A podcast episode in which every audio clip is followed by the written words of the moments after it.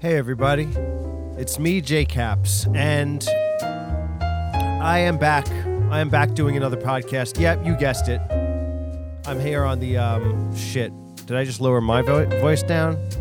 What the hell am I doing? Damn it. Did I just screw the show up right off the bat? I might have. And what's and what's gonna happen then? Ah, sometimes you just gotta breathe, take a deep breathe, and say fuck it. cool. Well, I hope you guys are doing good. I'm here. It's uh, the second week of January 2022, and I feel like I haven't fucked it up yet. So that's a good thing. Um, I might become a substitute teacher. Uh, let's just say that I have a job as a substitute teacher, but I have not gone to it yet um, as of today. Um, but I still have a job as a art teacher that I did go to today. So that's how my life is turning out this week. Um, but I'm also I'm also feeling all right. You know, I'm glad I'm still doing this podcast. Um, you know, the whole job having the jobs thing is really just to uh, get back to a somewhat financially secure place, so I can start working on my original love again, uh, grading animals. But the question is did I stop doing episodes because I ran out of money? Or did something break inside of me? Hold on a second. Or did something break inside of me? And I was unable to have the lightness of heart that would enable me to re- to record an episode of Grading Animals for a few months. Yeah, many have guessed it. Many in the audience have guessed it. Maybe I got depressed, you know?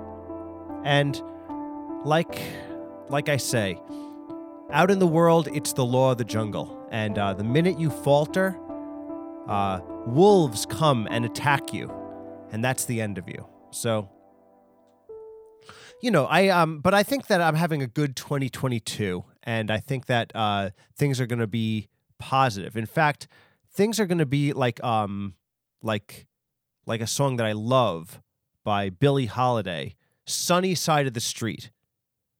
Billie Holiday recorded, I think, the Sunny Side of the Street version I'm thinking of. Um, I think in the 50s or something like that. But that song is optimistic as hell, and I love it. And that's how I'm feeling toward 2022. And uh, I hope you guys are doing good too. Well, I'm not going to dick around for too much because we have a lot of suggestions for the show today. And um, I don't know. Since I get since I rarely get feedback on this podcast at all, I instinctively realize that maybe I'm making the intros too long and self indulgent. So let's get into today's suggestions. Um, and of course, uh, I have them as PNGs on my computer. Okay. So, first suggestion um, is from Jessica Rain 01. And she writes Animal husbandry. And animal husbandry, absolutely. I mean, if there was a suggestion that I 100% agree with, it's animal husbandry. Because the thing about animals is I already like them. In fact, I've proven it. I've I've proven it time and time again that there's one thing that you will say about me when I am gone is that he sure liked animals. And then to be able to marry animals together, not to myself, but just to marry different animals together and make them husbands, husband and wife, husband, husband and wife, husband, wife, wife, husband and husband, wife and wife.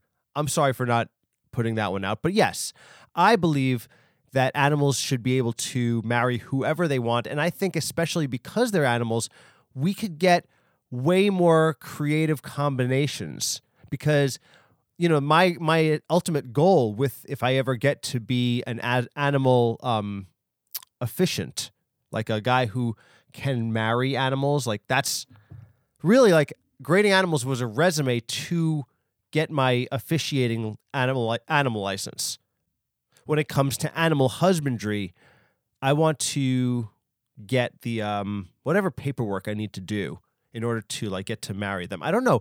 Would I be a a rabbi? Would I marry Jewish animals? What do I have qualifications? Uh, Because that's first of all, animals I think they believe in different stuff. Like I wonder, do animals actually have little societies that are invisible to the human eye?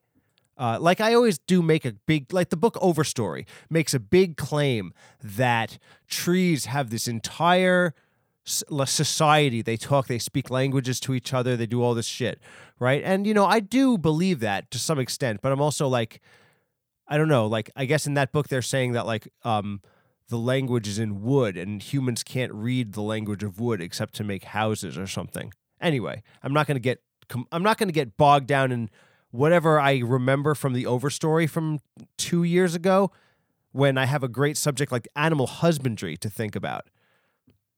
Now, I think animals also you know, uh, they get they I think animals get to be a lot more promiscuous than humans because humans like have to make sense of their own world in a what's what is to us a very um complicated arrangement of presentations.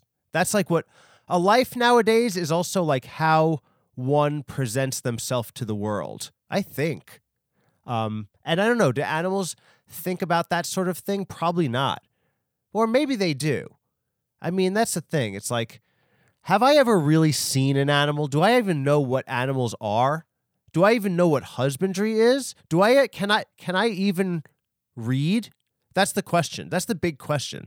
So, to Jessica Rain, I feel like yes, 100% animal husbandry and I feel like animal husbandry also takes place on farms. All right, we are off to a really great start for this episode. Animal husbandry. Yes, I also know that animal husbandry has to do with like making animals fuck each other. I think, right?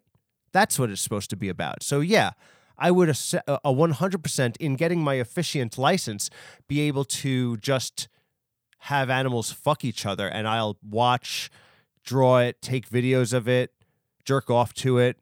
That sounds great. In fact, I'm yeah, I'm in for either of those realities. Do people still believe in that theory? Remember that popular theory that was like it was like man, there's a million different universes happening right now at the same time. Does, does anybody still believe in that anymore? Or is have we settled on believing in like this uh, theory that this is a simulation? Like, which do you believe more? That it's a simula- it's a simulation of a universe that where there's another universe going on that's also a simulation and all the universes are simulations um because i i feel like every every few years um some idea that's ultimately stupid but is related to the human condition comes out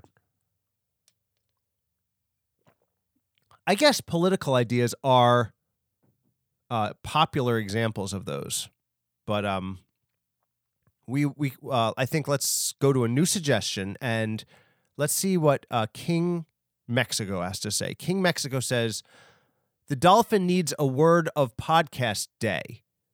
Hmm.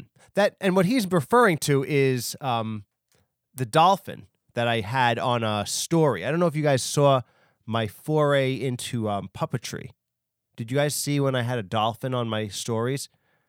I forget how he talks, but the dolphin. Maybe I'll bring that dolphin back. Did you guys see it? If you guys see it, if you guys saw the dolphin on the stories, then make yourselves known. Otherwise, the otherwise the dolphin will never come back. That's how I'm going to handle that idea. Because I don't know, I feel like I just want to know if people are actually listening to the show. If not, uh, that's cool too. Then I'm then I'm to like really take a load off and it'll be like, "Hey, chill out, dude. Nobody's nobody pays attention to this shit anymore," which is I don't know, freeing in some way. But uh anyway, let's see what Trash Irony Manul, longtime listener, longtime friend of the show, Trash Irony Manul, and I believe a Long Island guy says maybe paint animals or something. I don't know. He just he really just sort of like lobbed it in there. He's like, listen, I don't know, man. You want me to suggest something? like, I'm just doing this because you're asking. Cool. Um, yeah, paint animals. Well, I could paint animals. Um, you know, it's been cold. I have not been out to do watercolor since it's gone below freezing in New York because on one hand, I've had a lot to do lately. My days are getting more filled with things hopefully taking off. But um, it's the cold has really been. It snowed here. It snowed here in New York, and um, I was beginning to feel like winters were not going to ever happen again. Because the last like, I remember when I was a kid, and it would be snowy by November, but it does not get snowy in November anymore in New York. Like for years. I mean, I'd say for like fucking 20 years at least. I don't know. I can't remember, but I feel like, I mean, I remember around September 11th uh, when I was like, these, these Septembers, like after, like that year, the year before, like they were always hotter, hotter, and hotter as fuck. What I'm saying is, I believe in uh, global warming, and uh, global warming is, you know, it's hot. I mean, I think that is definitely hot. Um, anyway, but getting back to trash irony and renewal, yeah, I mean, so I don't know. Yeah, maybe I will paint them. Who knows? I mean, you're just yeah. So I don't know. Maybe I will do that. I don't know. Uh, the next suggestion comes from the Jason Tate. Shout out to Jason Tate, uh, Patreon supporter. Uh, he says, "Do I have any tattoos? If not, what would I get? I actually don't have any tattoos. And I've I've always been kind of adamant about it just because I don't want anything I don't want anybody getting near me with any machines. I think the main thing I don't like about tattoos is the idea that somebody's just going to grab my arm and very viciously draw on me. No, get the fuck away from me. I don't want That's that sounds like it hurts the entire time. Why would I allow that to happen? Um, yeah. I mean, so yeah, so ultimately I'm a big pussy. That's the that's the main th- understanding behind that last statement. So also and I don't want anything written on me because I want to keep I want to keep my body exactly as it came in the, in the originally. I'm one of the, like when I buy if I ever bought a comic book, I also don't take it out of the wrapper. I, I'm like I like keeping things nice. Like sometimes if I do play with my toys, I will like I don't want them to get scuffed. You know what I mean? I consider getting a tattoo is getting very scuffed. Then you're like permanently scuffed. Yeah, I don't like that. I don't like the idea of that. If I would get a tattoo, what would I get if I got a tattoo? First of all, I would have to have had something change my mind about it. But then, what would I get? Um, well, I guess I would allow myself to get tattooed wherever I could not see myself. Like maybe now I'm understanding the concept that women had when they started to do tramp stamps because they're like I'm never going to really see it with my with my own eyes. It'll be out of sight, out of mind unless I look in the mirror that way. Actually, probably I don't know. Maybe maybe that's how it went down. I was just thinking like, yeah, the only way that's going to work if if women who got tramp stamps had the exact same brain as me. And I'm like, no, that's probably, they probably don't. I think we probably are maybe on two different wavelengths, possibly. But that's just because I never got a tramp stamp and I don't know what how what the mindset would be to get one. But now I'm like, wait, if I got a tramp stamp, then I would hardly be able to actually look at it because of the way my back bends. And that might make the tattoo pill easier to swallow. Um, so now I'm thinking tramp stamp. The answer, Jason Tate, is if I had to get a tattoo, I would get a tramp stamp. Okay. The Truman Show go at new suggestion from the Truman Show underscore underscore underscore underscore. And he said, How many aggressive five year olds could you take on in a battle and win? I mean, yeah, this is a great question. And it's a question I feel that has really been addressed in the world. And I mean, I feel like I've addressed it in my life, but I know, of course, like at my age, even though like I'm getting older now and like I'm not as super strong as I used to be, I'm still in pretty good shape. And yeah, I mean, if you can use if you can use weapons and cars, buses, if you can get in control of a bus and like drive into like a, a school or something or like over, you know, just anywhere, then you could really take them out. But the thing about it is I actually now, since my nephew is five, know a few five year olds. And I'm like really close with my nephew. Like, means so much to me. Like, my best friend, truly, truly in this world and that that's like a very important thing to me i mean my friendship with my nephew my sister's son is like so like overwhelmingly powerful but also since i'm since i've made such a connection with my nephew and he's 5 i know 5 year old weaknesses so like as to your question the truman show i mean i'm so much more of a formidable opponent against 5 year olds now with my allyship with my nephew. So, yeah, in this question of how many, I mean, if I really set my mind to it in the millions, you know? Because, you know, it's like you got to be a mastermind about this shit. Anyway, so the next suggestion comes from uh, Iced Coffee and Cigarettes, great friend of the show. And also, whenever I do a live, if he's on the live, he can sometimes parse out what I'm talking about. And also, uh, he's been known to throw in the occasional zinger. You know, it is very hard to find somebody who can really throw a zinger. You know, it's a very difficult pitch to master. Uh, but it, but but uh, iced coffee and cigarettes always is there with a zinger. So he asks, uh, well, he suggests living somewhere with seasons versus not. Example: LA versus New York. Well, as you guys know, New York is my hometown. I'm from New York.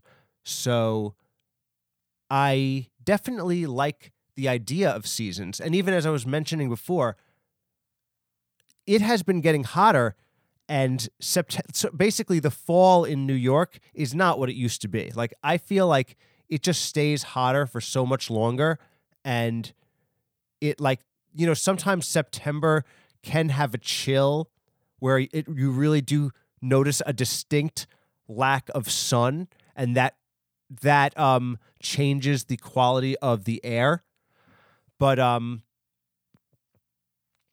it's been so like difficult i mean not difficult it's been so crazy to see how that has changed in my lifetime whereas like summer lasts longer so i don't know la I've been to a couple times. I've never like lived in LA or like have been there for any stretch of time where I can imagine not experiencing seasons um, for like a whole year. But that's also because, I mean, it would be interesting. I don't know. Will I one day move from the East Coast? Who is to say? I think that one of my big um, I don't know, not shortcomings, but something that I have trouble with is the ability to imagine far into the future. Sometimes people have um, dreams that propel them into different places or different like imaginations of a life and they imagine a house or like a different place or like a fantasy world that doesn't exist yet. I have trouble with that in that I can imagine things in the future that I wish for. Like there like for instance this year one of the things that I hope to make a reality is the next this season of, of Mares and Caps that we've been writing for 4 years and we're done with it and we're ready to produce it that is something that I know I wanted to bring into being. And that seems like it's happening for this year. Like that's where my life is sort of leaning into.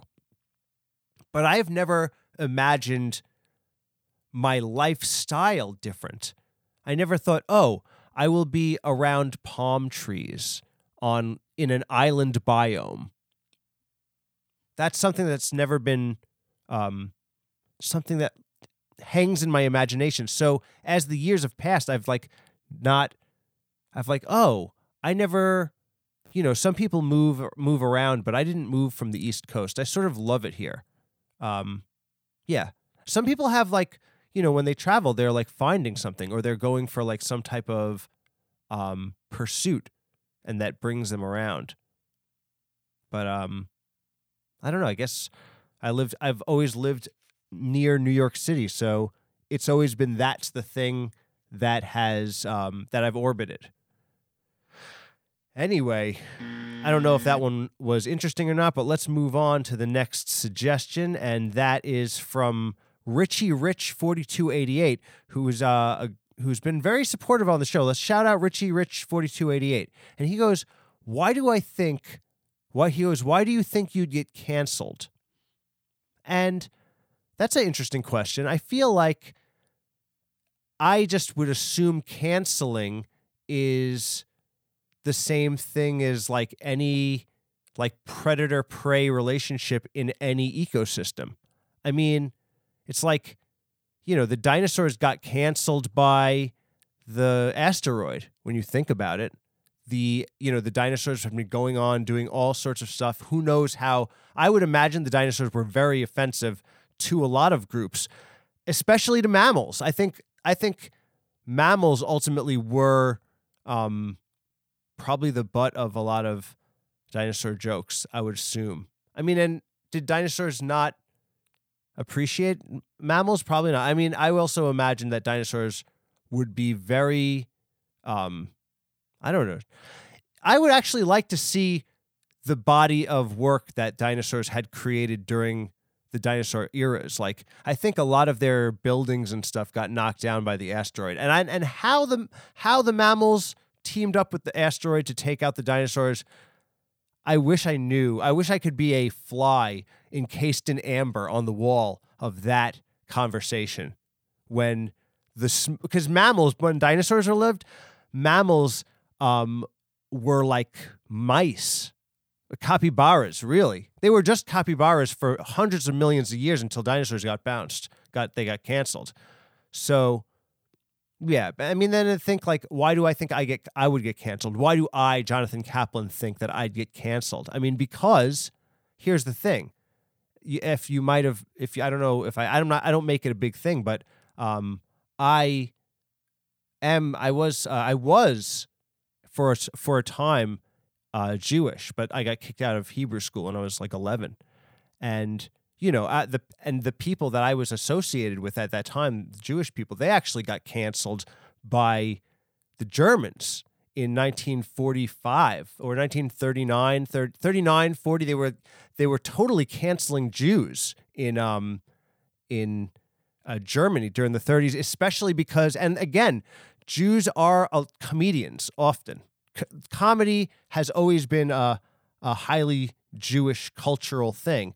And um, yeah, and you know they're very the Nazis I heard were very strict with their like they didn't like a lot of they didn't like a lot of modern art they didn't like a lot of things. So obviously they were canceled. And I think culturally a little of that fear of getting canceled comes into my own understanding of the world. Like I would just assume that like sometimes, yo, like actually in October of this year, I almost got canceled by a car who who T-boned me.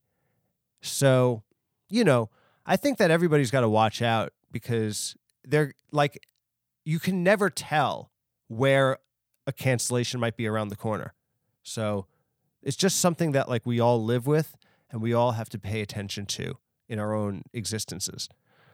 Uh, the next, um, the next uh, suggestion is also for uh, from Richie Rich, and he goes, "Who would win, Mothman or Sasquatch?" Hmm. That's a great question. That's also, and really, thank you, Richie Rich, for keeping this show alive because uh, these suggestions are truly the lifeblood of the show.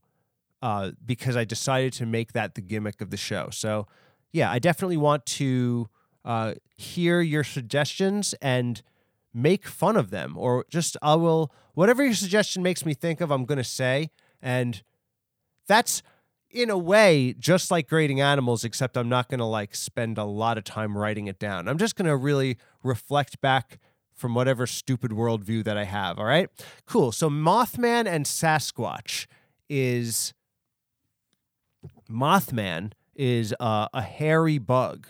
He's a hairy bug man. Um, but every time I've seen like Frank Frazetta draw a picture of Mothman, he doesn't draw Mothman covered in fur. But I would imagine Mothman is completely like he looks like a yak. He looks like a human yak. So, and does Mothman fly or is he a disgusting giant bug? That's terrifying. Is he a man really? How much? What's the what's the uh, percentage split on Mothman? If he is 80% man, 20% moth, then I'm in. I think he's a cool character. But he, if he's 80% moth and 20% man, then I am out. I do not support Mothman. In fact, I th- would think that that much bug that's big, kill it immediately. I would want to somehow communicate with Sasquatch. I know he wrote a book not too long ago, and um, I don't know if he has an email address. He definitely, Sasquatch 100% lives in Canada, by the way. Sasquatch, because I think I've said it on the show before. Canada is like so gigantic. It's the, the, the amount of space up there, it's like a whole entire Australia. And they only have as many people as the state of California, and they're split up between Toronto and Vancouver. And, and then then they're just lightly sprinkled all over the rest of the area. There's a bunch of forests over there that they're cutting down like as as much as they're like lawn mowing the fo- they're lawn mowing the forest and they still can't get through it. And I'm 100% sure Sasquatch lives in there. And I hope that Sasquatch is literally punching Mothman to death and just eating him. I'm sure Mothman is a good sustenance. A moth that like that, I would I would imagine you could cook it, especially with the man, because the Mothman means that he has some human meat on the bones. A perfect delicacy for Sasquatch. That sounds delicious. So yes, I think, I hope Sasquatch r- easily defeats Mothman and then devours him. All right, cool. And the next suggestion also is from Richie Rich 4288, uh, who I think may be the other listener of the show. This is great. So he says, You should get hot babes on the show. I think that's a great idea. I think, uh, yeah, let's let some hot babes on the show.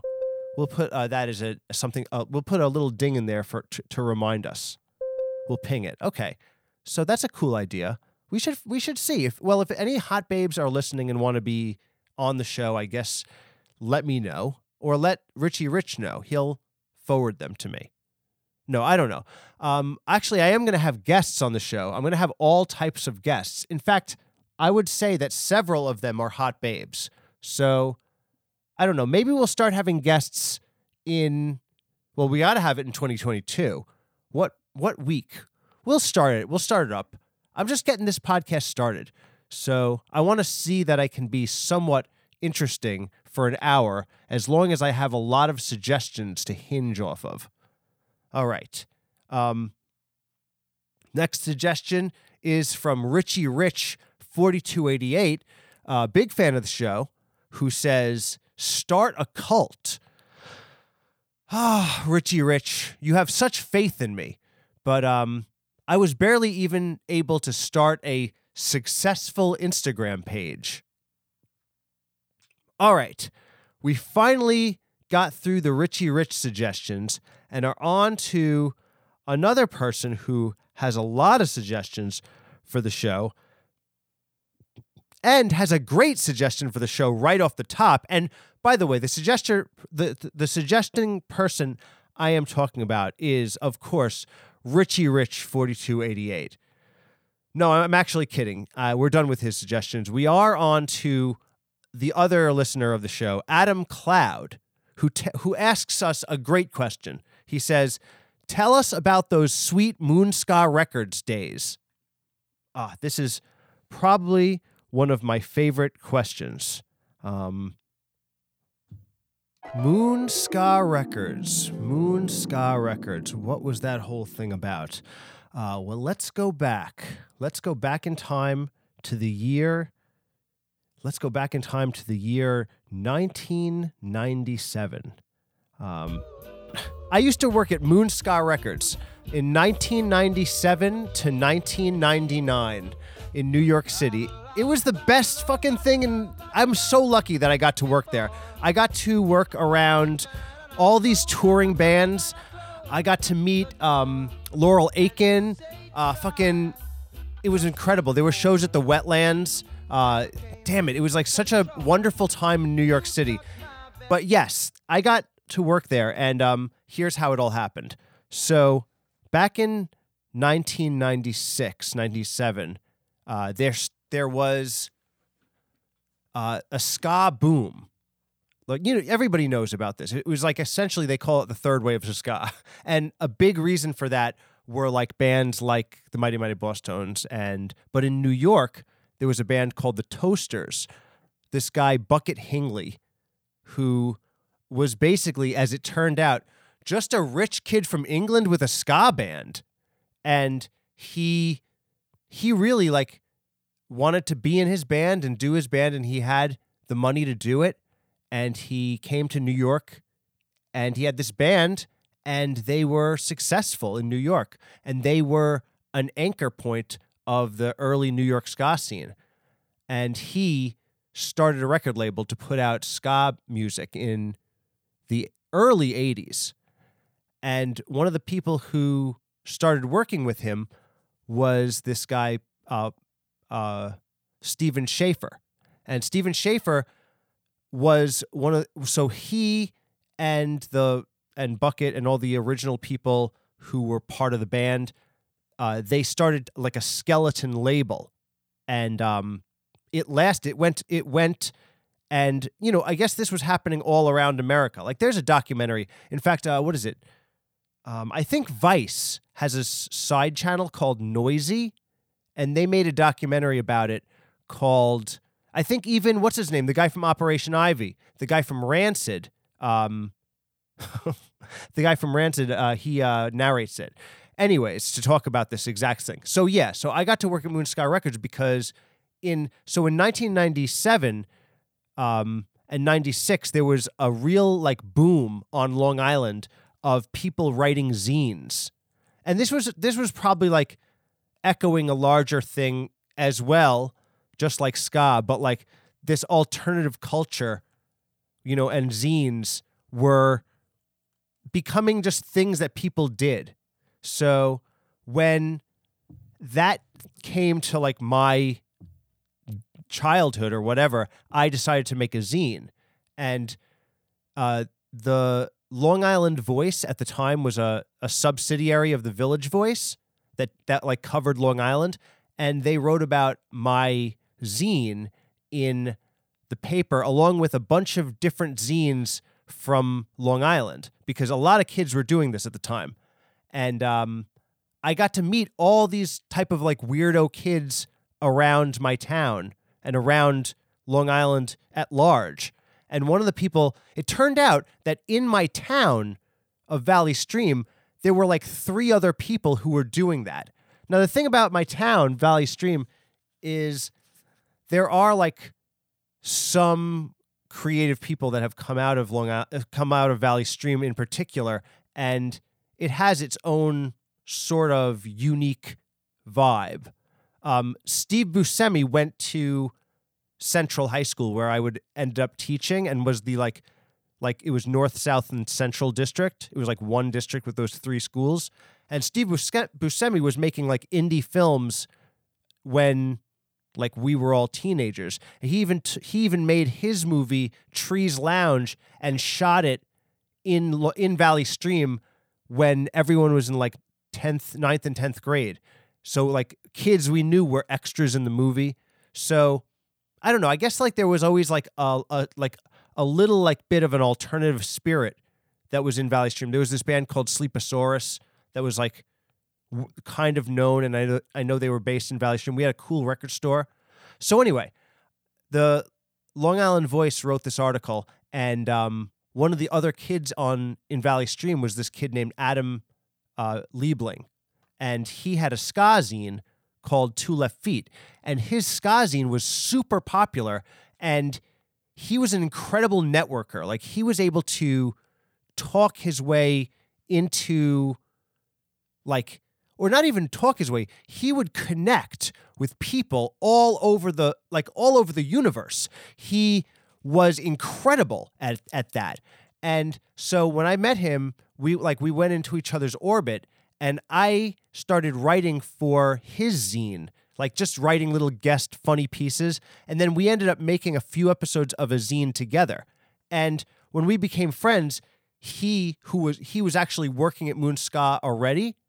And he was just like come in and be an intern. He pulled the strings for me to co- go into the new york store and um, become like part of the part of the team.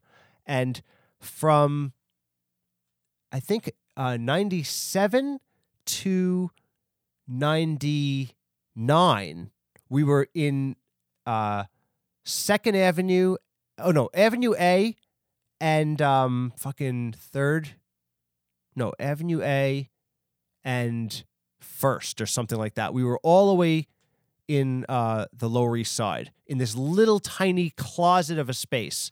So there was only like one counter and it was just like a little like almost like you could you would probably just have a coffee sh- like a little coffee kiosk in that space but it was the whole operation. And when i would go there i would go there sometimes after school after high school and then on the weekends and it was all just folding up newsletters in the back just folding up newsletters.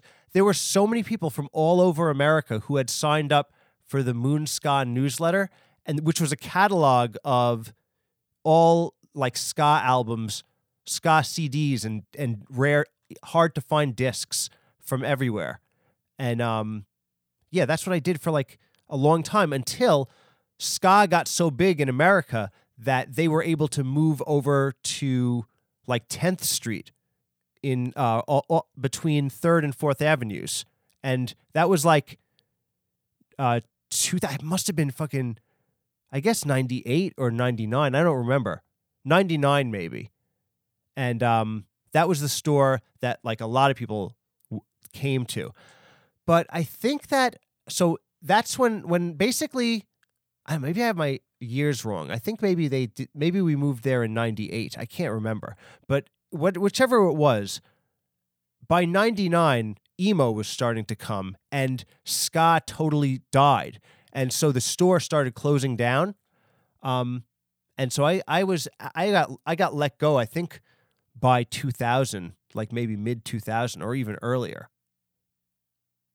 But Moon Records was such a important time for me because I don't know being around real bands like there were uh at the time I wanted to I thought that like maybe a life in music would be the thing that I wa- I would want to do.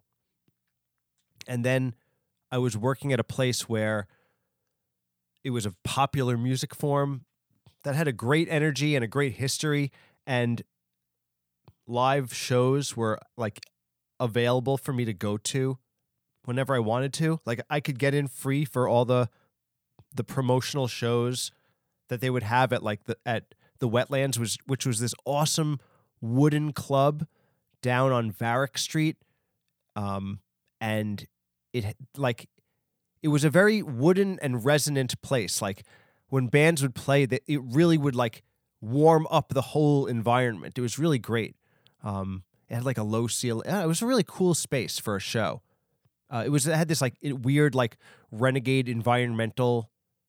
Actually, the weird thing is the people who were who uh, were in the Earth Liberation Front, the um, radical uh, the people they blew up places for environmental justice, but they ended up blowing up the wrong places and like Just you know how it goes. But anyway, they met up at uh at at the wetlands, so that's cool.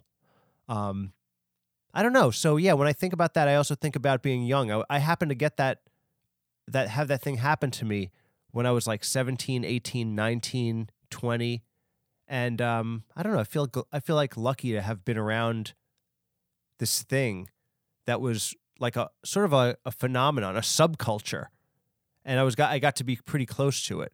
Um, I also learned about how like a tour works. You know, I would I would eventually go on tour with my band years later, and uh, like I I learned how to like send out shit to send out press kits to to newspapers and like uh, c- call them every few weeks and like keep a maintain like a um like a, a contact inventory and and all the things that you got to do to promote something. Uh, it was really like instructive, and I met great people. I had like um like the crew at Moon Ska Records was so awesome.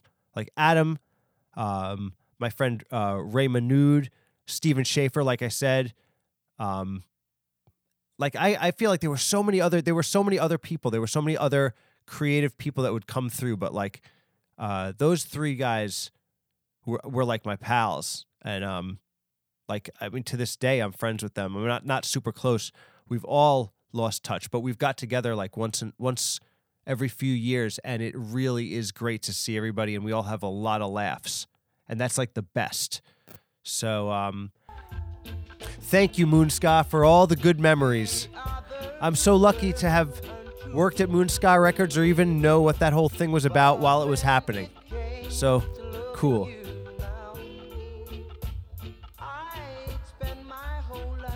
Thanks, Adam Cloud. But let's not stop there. Adam Cloud has a trillion more suggestions, so let's hear them.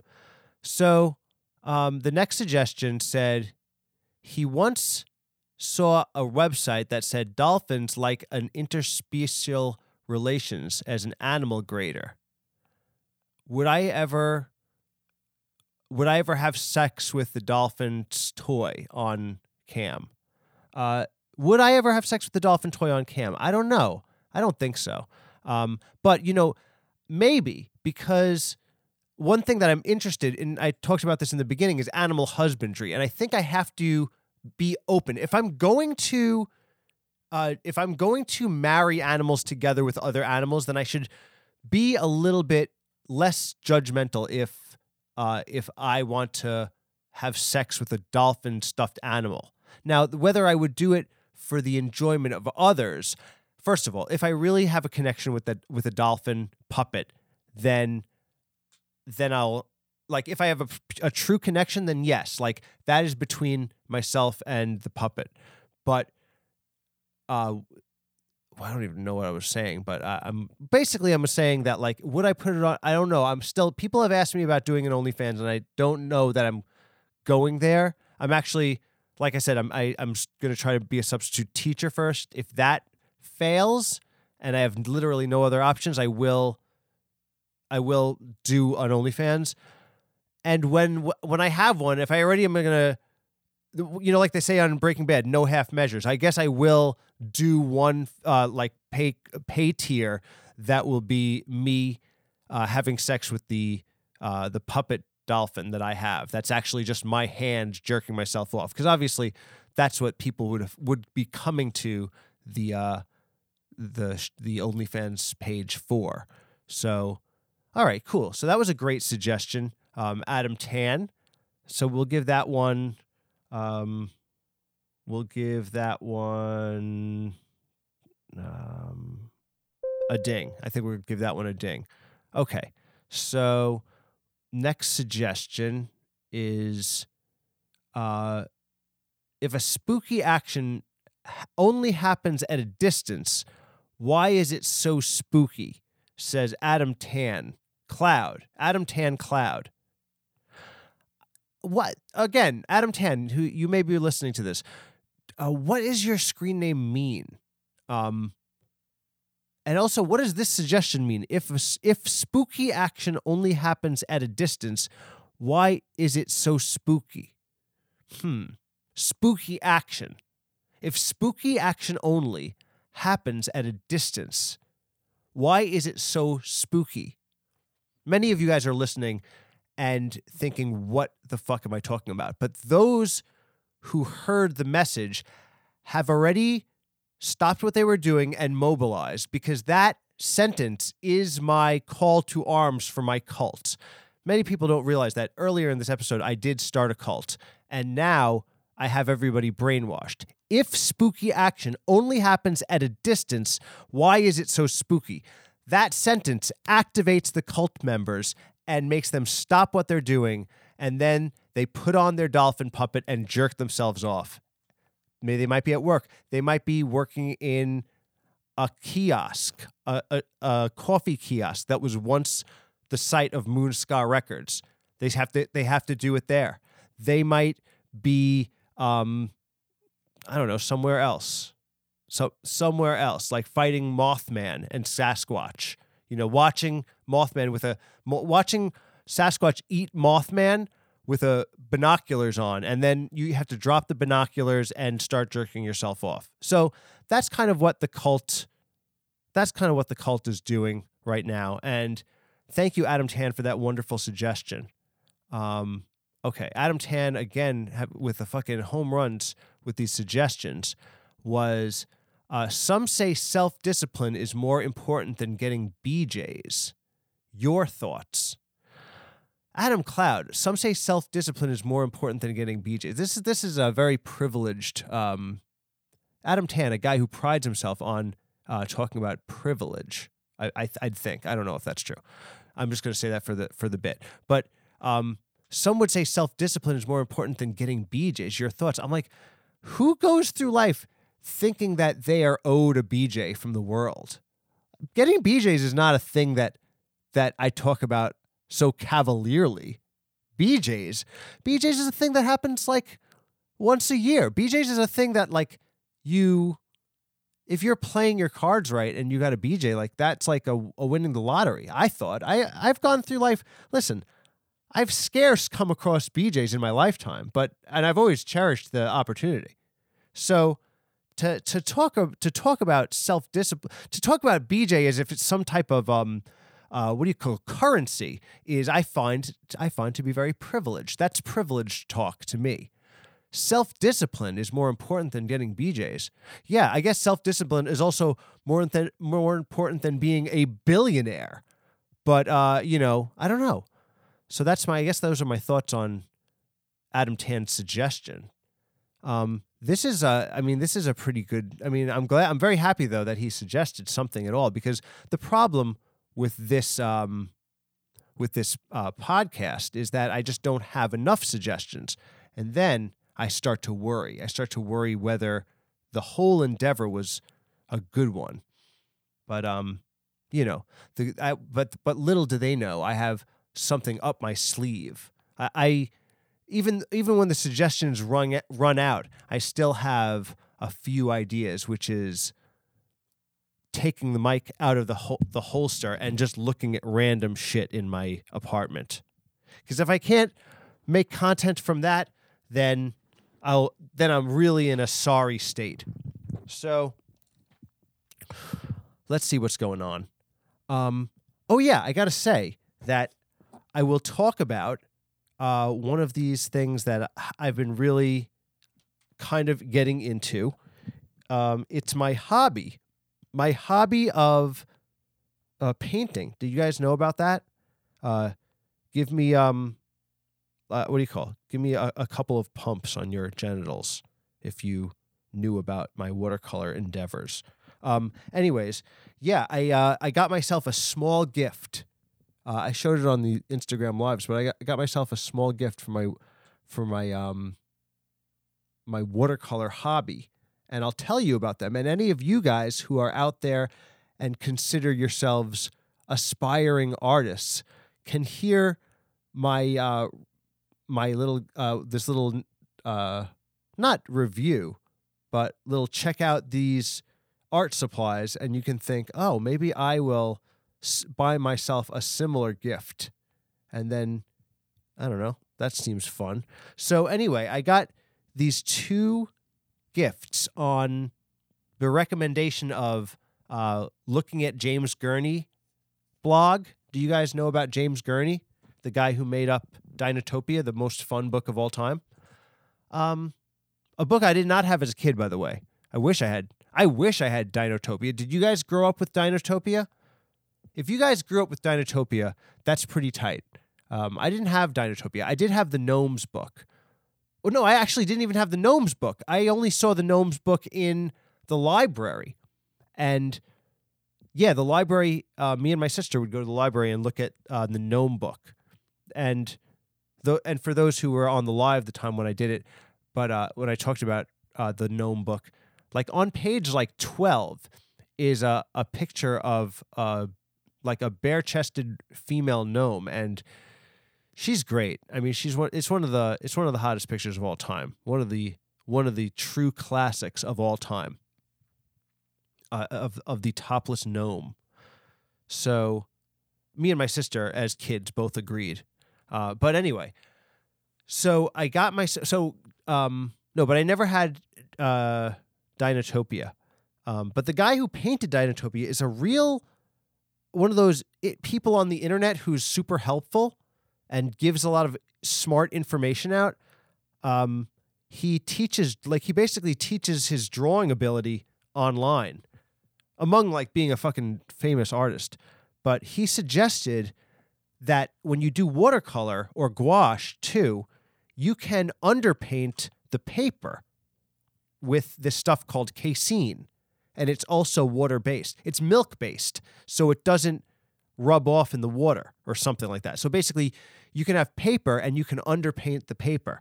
So I got myself a small set of casein for underpainting, and it has some good colors in it. It's got raw umber, a classic, a classic underpainting color, burnt sienna, not to be outdone, but raw umber, not to be outdone by burnt sienna, one of the greatest brown colors of all time. I would say that burnt sienna totally steals brown. Brown, it's like I think when people pick brown as a color, they feel embarrassed. They're like, "Oh yeah, um, I'll have brown."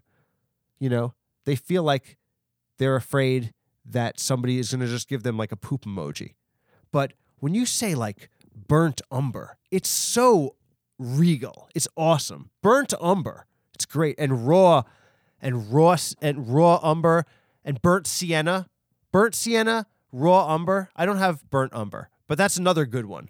Let's give a shout out. Even though I only have raw umber and burnt sienna, let's give a shout out to uh, burnt umber as well because burnt umber doing big things, doing big things. Yes. Um. So moving on, I also have. So in this set, it's a set of six. So I told you about raw umber and burnt sienna, and you know pour one out for burnt umber. But then I have permanent blue. Oh, no, not permanent blue. It's permasol blue. Permasol blue, a blue I have never heard of in my lifetime. I've never heard of anything with the adjective permasol. What the fuck does permasol mean? A permasol. I almost imagine it's a perm that's a parasol. Like somebody got their hair permed and then arranged around their face to resemble an umbrella. So it's like a, a hair umbrella. Hair that's permed and molded into a gigantic umbrella is a permasol. And a, a blue and this paint is named after a permasol blue. So that's cool. I haven't used that color. I've only used one color to, to do this underpainting technique. And it's the next color that I'm going to tell from this six color set. Um, I have a yellow ochre. Guys, shout out to ochre. Shout out to yellow ochre. I don't know the other ochres family. I only know yellow ochre, but I do like that it's not just yellow, it's yellow ochre. They could have called it, well, they couldn't have called it mustard. It's not quite mustard. It's yellow, but it's not like yellow like a like a McDonald's yellow. That's yellow is like that. McDonald's yellow is yellow. But yellow ochre is a different thing. And I do like I, I do respect yellow ochre. I think it's it's a situation like burnt sienna where it's like it really makes the color sound a lot better than it's It, it's like red, blue. You're gonna you're gonna be a color with just one boring name like that. Purple, like these real primary name color. But then you get to colors like Permasol blue. That's what I'm talking about. That's like a no one's gonna fuck with per, well Permasol blue. Nah, you might get fucked with. I mean, unless like it's like Killer Blue comes along and and beats the shit out of Permasol blue. Sounds sounds a little sus if you ask me. So uh, yeah, yellow ochre is cool. Yellow ochre in the building. And the last two colors we got is cadmium red pale, which is like you everybody has heard of cadmium red, but what I'm noticing about casein is they got to everybody's got to be a little bit special. Cadmium red pale. It's not cadmium red, it's cadmium red, but not as um not as dark. It's pale. It's is cadmium red racist? Calling itself pale? Is it is a cadmium red pale a white supremacist? I don't know. I mean, if you're a white supremacist of paints, it's probably a lot less bad than being right, a white supremacist of people. That would be bad. That's like unacceptable. But if you're a paint, if you're like yourself a paint, like you can be color supremacist if you're a paint because you're not a human.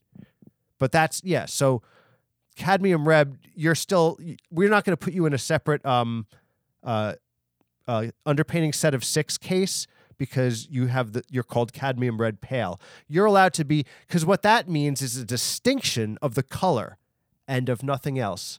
That's pretty cool to be just a simple paint and not in this evil world that we live in. And the last and the last um, paint in the Richeson casein underpainting set of six is Payne's Gray, and that's um, that's a gray color but it's a little bit blue. I never heard of Payne's Gray before watercolor, but in watercolor, Payne's Gray is a big, huge thing. Payne's watercolor is the biggest thing in watercolor. If, if you guys didn't know, I can tell if you know shit about watercolor by the amount you know about Payne's Gray. If you don't know shit about Payne's Gray, then guess what? You know shit about watercolor. All right. So, just to and just to let you know, um, and Richeson casein. So I got casein. So that's my underpainting set of six casein. yeah, that's right, motherfuckers. And not to be outdone, I'm not done going through. If you thought I was done doing what I do best, which is finding a list of things and then making up nonsense about them all day long, the only thing that I'm even talented at, if you could call it a talent and not a mental illness.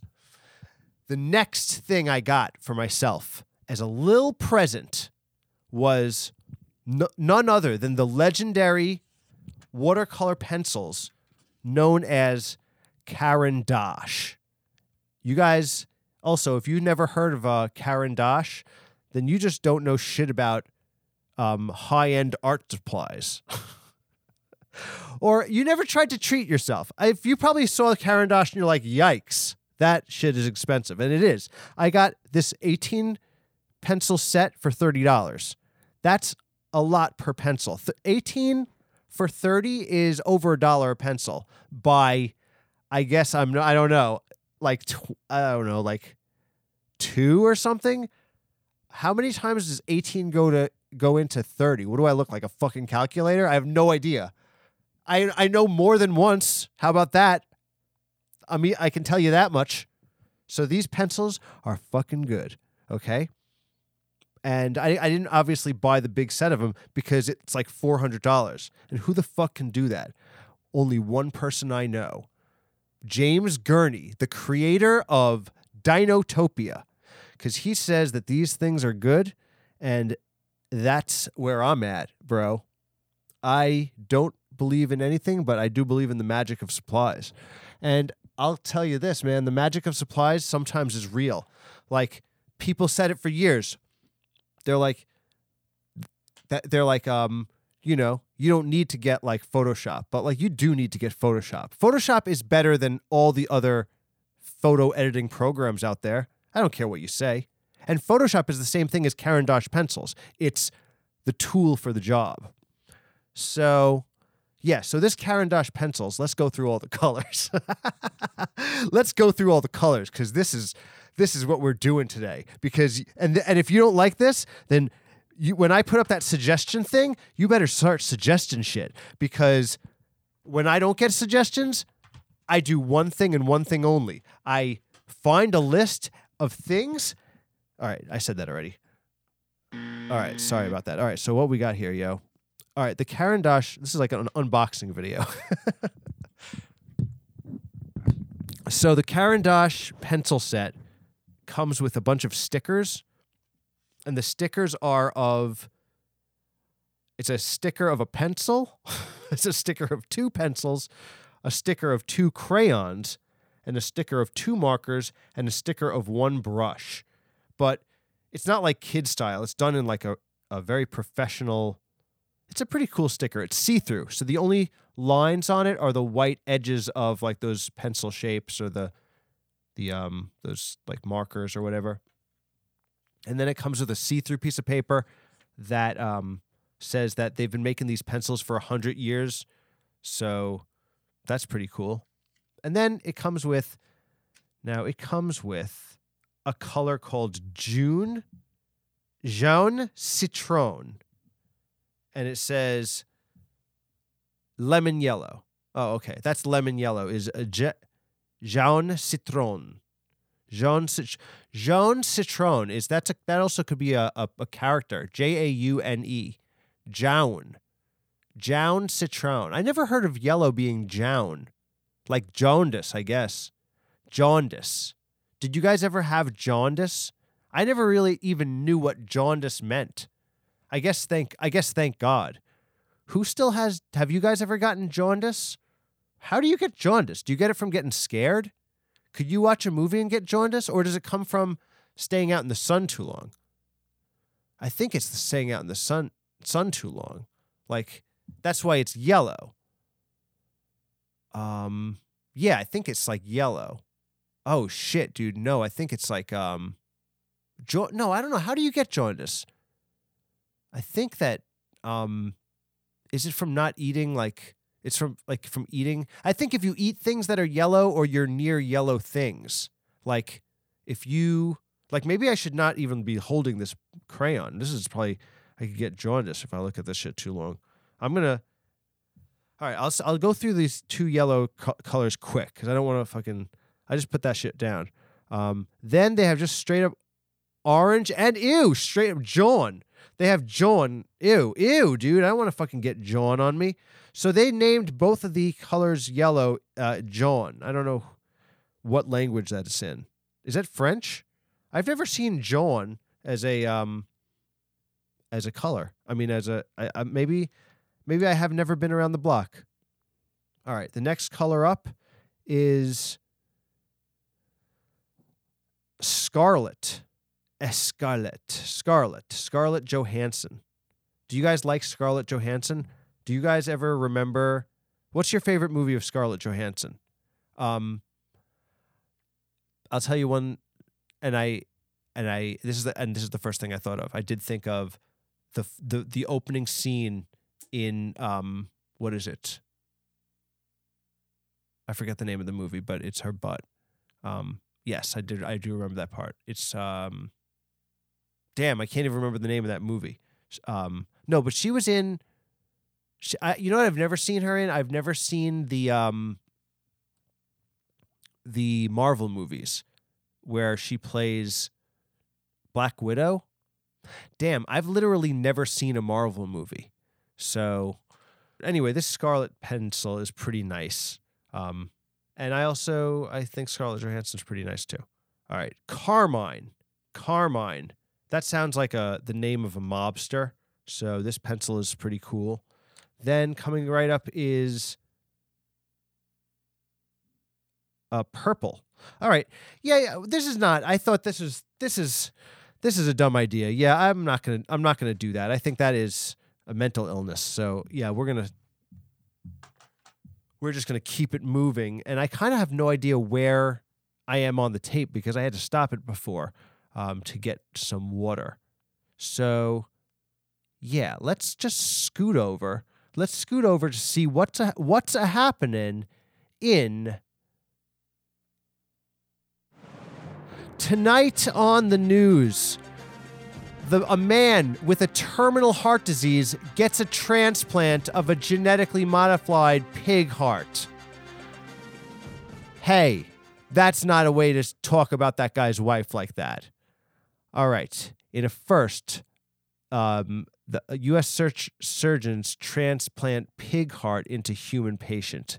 These surgeons have no mercy, and they just really did not like this guy's wife very much. Why would they continue article after article just calling this guy's wife a pig and saying they transplanted a pig heart into human for first time?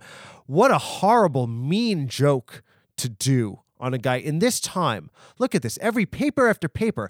Um, fucking USA Today, first ever heart transplant from gene edited pig offers hope for thousands in need of organs. Fucking horrible. Say this shit about the guy's wife. Like that's a that's a woman you're talking about. That's the that's the that's his wife. She deserves better. Why do you why would you just say that about this person? Doctors yeah. Baltimore doctors transplant pig heart into patient in experiment last ditch. Okay, so that one's not as mean, but let's see. Um, all right. So you can you can CRISPR genome edit a pig's heart so it can be successfully transplanted to a human. That's right, we just did it. I don't know. All right, so some people are just I guess sharing the meme too. All right, so that's very interesting. Who would have thought?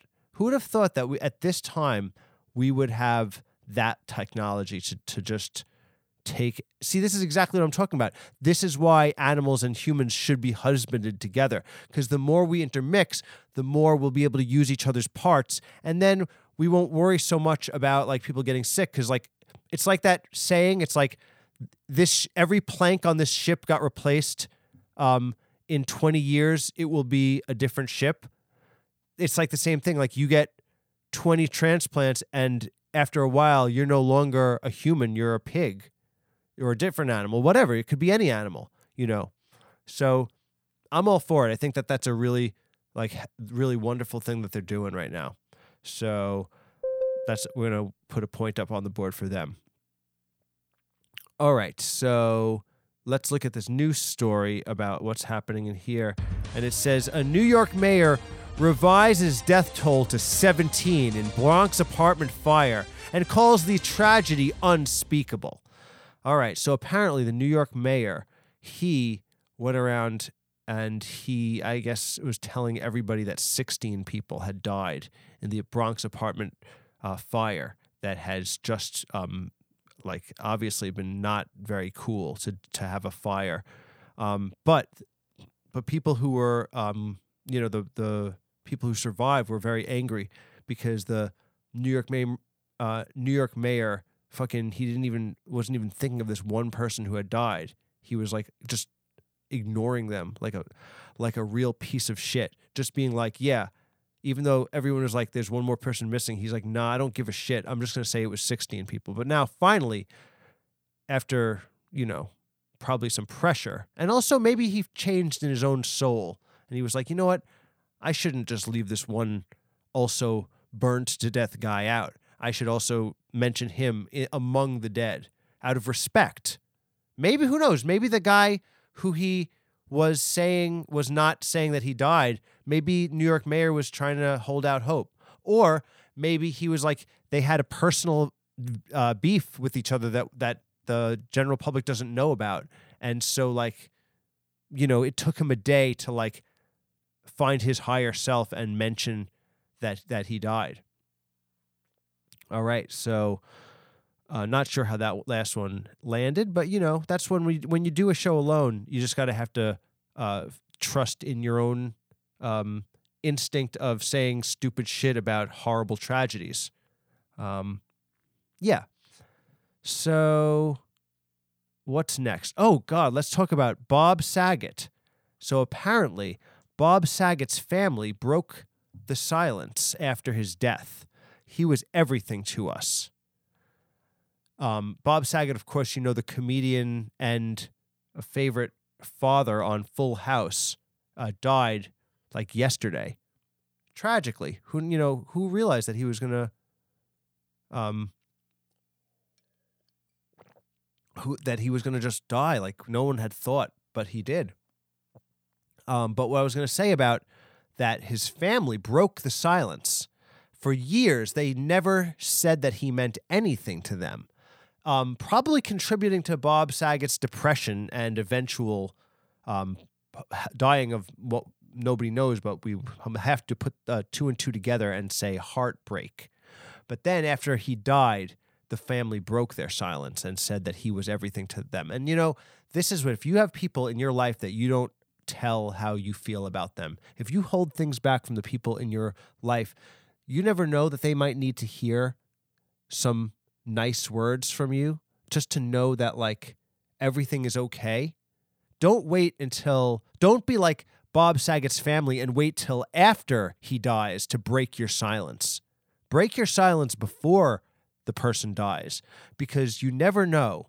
You never know when uh when you're going to get canceled, you know? Bob Saget, I know he made a lot of offensive jokes over the years and a lot of people thought that it would never come for him either. But you know what?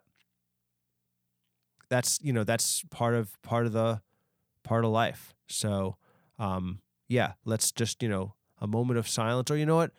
Not a moment of silence. Uh, thank you, Bob Saget, for giving us um, giving us all those years of of your mirth. And uh, it's sad when somebody dies. You know why? Because just like the planks on that boat, eventually we're all going to get replaced with new planks. Um, and then we will be like those old planks, just forgotten in the in the expanse of the sea.